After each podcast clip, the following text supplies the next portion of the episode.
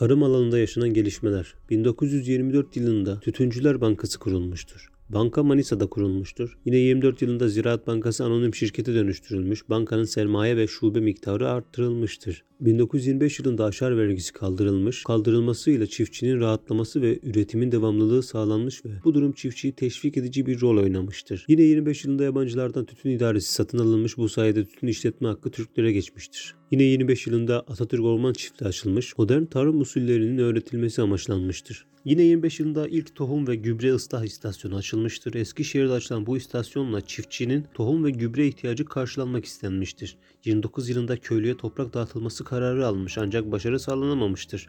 Bunda temel neden yeterli sulama, makine ve sermaye imkanlarının olmamasıdır. 31 yılında 1. Ziraat Kongresi toplanmıştır. Zirai yaşamın geliştirilmesi amaçlanmış. 32 yılında Zirai Donatım Kurumu açılmış, çiftçinin her türlü ihtiyacının giderilmesine yönelik açılmıştır. 33 yılında Yüksek Ziraat Enstitüsü kurulmuş, tarımda gelişme bilimsel yöntemlerle sağlanmak istenmiş.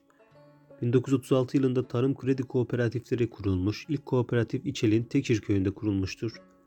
37 yılında ziraat kombinaları kurulmuştur. Bu çalışmayla Tarım İşletmeleri Müdürlüğü'nün temeli atılmıştır. 1938 yılında Fisko Birlik açılmıştır. Giresun'da açılan bu kuruluşla fındık üretim ve dağıtım düzene sokulmak istenmiştir. 38 yılında Toprak Mahsulleri Ofisi açılmış, ürün piyasasının düzenlenme görevi üstlenmiştir. 1924 yılında İş Bankası kurulmuştur. İş Bankası ilk özel bankadır. Özel sektör desteklenmek istenmiş. İlk genel müdürü Celal Bayar'dır. Daha sonra İtibarı Milliye Bankası ile birleşmiştir. 1932 yılında ilk kez yurt dışına şube açmıştır. 1924 yılında Anadolu Sigorta kurulmuş. İlk milli sigorta kuruluşudur. 1924 yılında ilk madeni para basılmış.